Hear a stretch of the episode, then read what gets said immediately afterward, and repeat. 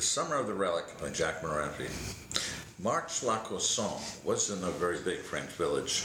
I could cover it from one end to the other and around the outskirts in about an hour and a half on my bike when I was little. It was a gentle area lying over a hill from Paris, and many wealthy people lived there. Of course, most of the residents had their apartment in Paris, but they also had a house in Saint-Cloud or Marche-la-Cosson. It was just the thing to do. Unlike all the other Parisians, that summer when the Marquesa died, our family didn't vacation in August. But tout le monde leaves the city in August, my aunt had said. Why suddenly are you so different? Father couldn't see the bother of setting up another house for what last year proved to be just one solid week of sun out of the planned four. And he was right.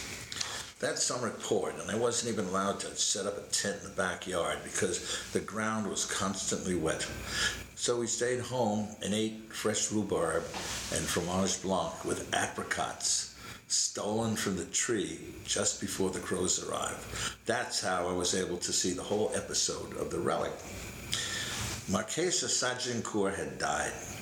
She was a local noble person and a direct descendant of Saint Louis, the patron saint of all France. In her trust was a relic of that hallowed saint, which she willed to the local church. As a 2-month out-of-the-year resident, she felt that she owed it to the parish. My brother said it wasn't that, it was because she didn't know what to do with it. He was always very cynical. In the middle of August, when the church was half deserted, the good news was announced, and no one really heard like the old sexton. That Sunday, we arrived at Mass very early and were pleasantly seated in the 4th row, a rarity possible only in summer when the leading families of the area were away. I guess they were leading since they scrambled for the first pew like it meant an indulgence. On my right, 2 people away, Monsieur le Sacristan, and he was standing there. He stood squarely in front of the congregation. He was so proud of his stewardship. Despite the 40 years that separated his sports career, and that day his back was straight as a Doric column. His feet, however, suffered somewhat. They veered out like a clown's, yet no one laughed at him. He was so kind and took good care of the church. Most of all, he was proud to be a member in good standing and current secretary of the Versailles Order of Sextons. He never helped with anything that wasn't helping other people. He hoped to be secretary of the Saxton Society, because his church wasn't very big and important. It had no stained glass windows like Saint-Chapelle, and not one art treasure. It was just another hard-working church, built like many others in France, about midway in the last century. But Monsieur le Sacristan lived for St. Stephen's Parish. He knew everyone. His hand never grew tired as it embraced many, many more outside the baptism each morning after Mass. His thinning white hair and spectacles played second fiddle to his bold blue eyes that always seemed to hold a tear at being trusted with the upkeep of the church. During the Mass, he would shuffle out to the middle aisle, the stained glass light gleaming off his chain he wore around his shoulders, symbolic of his sexton role. He waddled a bit more last year, it seemed, but then it always did. His shoulders were upright and he held his eyes straight ahead, as he had been taught years ago in grade school. He turned only to bang his staff on the floor to signal the congregation to rise for the consecration. As he listened to the pastor explain the gift, a mighty tear came to his eyes. The papal nuncio had been alerted, and everyone would have to help get ready for the ceremony involved in the giving of a relic. They only had 2 weeks to prepare. At that moment, the sexton wasn't thinking of the work to be done. He thought of little white church, now suddenly important, and he thought of Versailles Order of Sextons and maybe a vice presidency. Mass ended, and still in a daze, the sexton ran for the double doors before anyone else could open them. After all, that was his job. His friends passed swiftly, and he went to the sacristy to clean up. The flags were taken from the altar, and he had time to sit down on the steps and think. So much to do. Clean the marble first and the steps.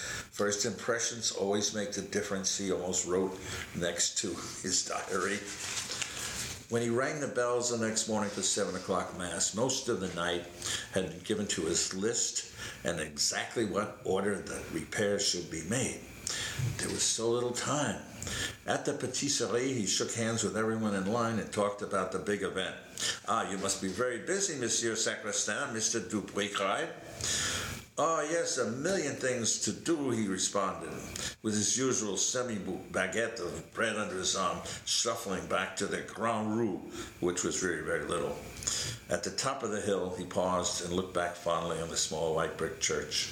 He thought of the people he had known who had died, whose funeral was only noted by the town records, and the bell ringing by the church sexton, which is traditional in small towns. People who would be so proud of him now. A relic of good St. Louis, the most revered man of France, and in his church. A tear again pressed his eye into blinking, and he shuffled back to his room. There was one great problem. The will left no money, only the relic. Nothing whatever for its upkeep. The Marquesa, like the rest of Marche-la-Cosson, thought the little church supported itself. All of the big donations, however, were given to St. Roch, or one of the other fashionable churches in Paris, which each year published a list of contributors. The Sunday collection at St. Stephen paid the electric bill and the cost of flowers for the altar, but that was it. It took the charity bazaar and the cake sale proceeds to keep the coal bin full. The sexton's wage was meager, yet he sometimes found the money from his own pocket for the minor repairs that were necessary. Now a lot of money was needed. The crypt was no problem.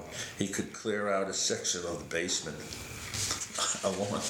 along with men from the Society for the Propagation of the Faith. Ah, but where could he find the money for a reliquary good enough for the saintly king? The money must be found, or else the relic will pass to another church, he said aloud. It had happened before. The thought brought deep ravines of worry to his forehead. He drank his little cup of coffee with 4 sugars, the one absolute pleasure he allowed himself, and went to see the pastor. Only one priest remained at the home parish. The younger priest went to help ease the workload in the summer regions along the coast. With so much to be done and so understaffed, the pastor would be worried also. Monsieur le Sacristan offered the thin old man the money he had put aside from his wages. The pastor was very thankful. He would otherwise never have accepted, but the problem lay heavily on his pinched back, and he was confused. He sat in an easy chair, sandals outstretched and crossed. His bony fingers made a child's church steeple, as he thought. "The church is very strict about its saints, Monsieur le Sacristan," the priest said, then thumped his foot and pressed his fingers into his lips. Its honorary sons cannot be put in earthen jars on the mantelpiece. Oh, no. But where is one to get the money? The sexton sat forward in his chair and folded his hands in his lap the way he always did when he talked to a man of God. He bent his head low to show that he, too, was in deep thought. "I could go to the bishop," he thought. "That wouldn't work. What effect could the secretary of the Versailles Order of the Sextons have? There has to be a way to keep the relic from going to another church," he thought. The pastor sighed. The sexton nodded his head and declined, and decided to leave the old man alone.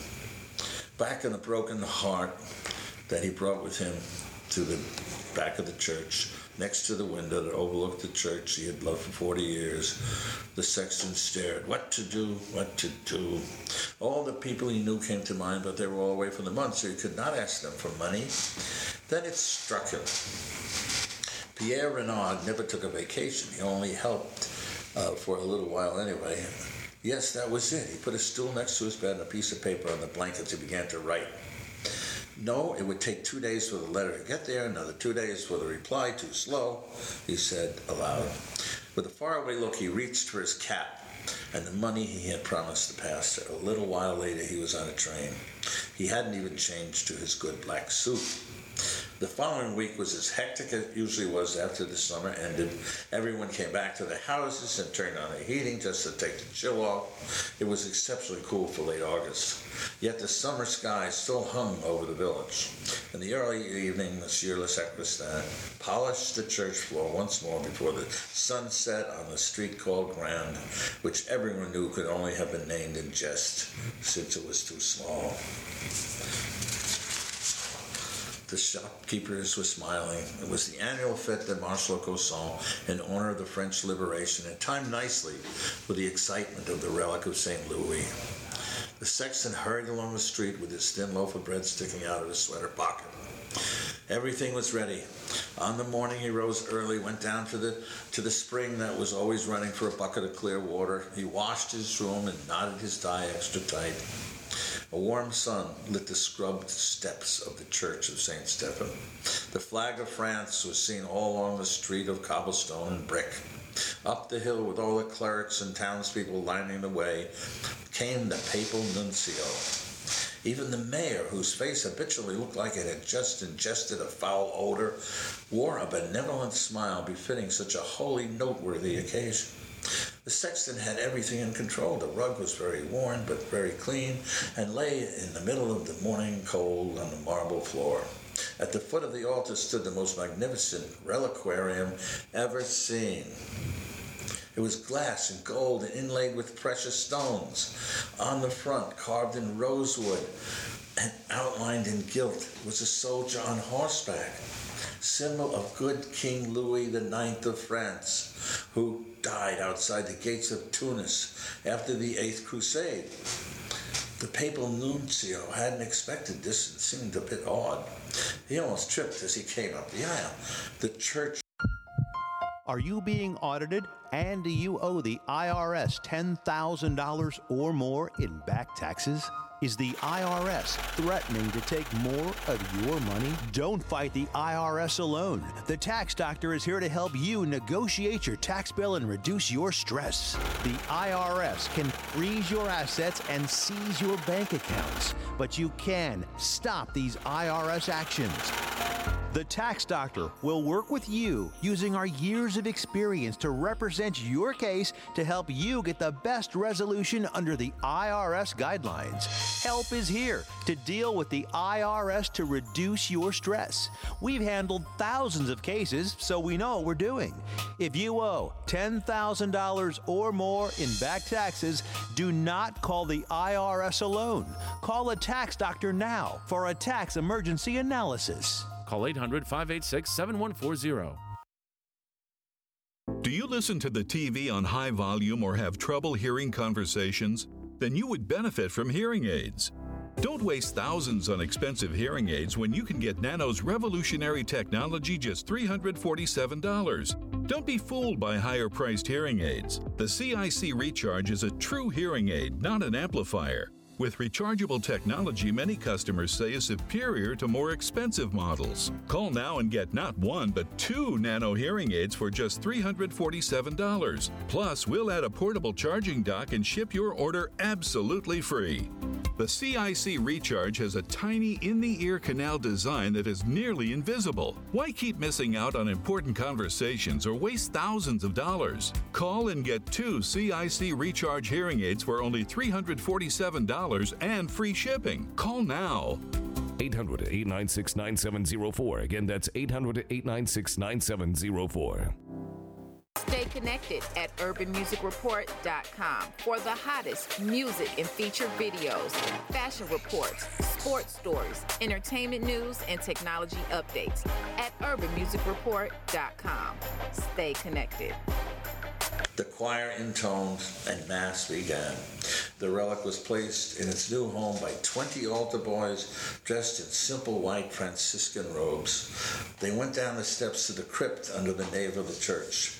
The iron gate was closed and the key given to Monsieur le Sacristan, who received it and placed it in a special gold chain around his neck.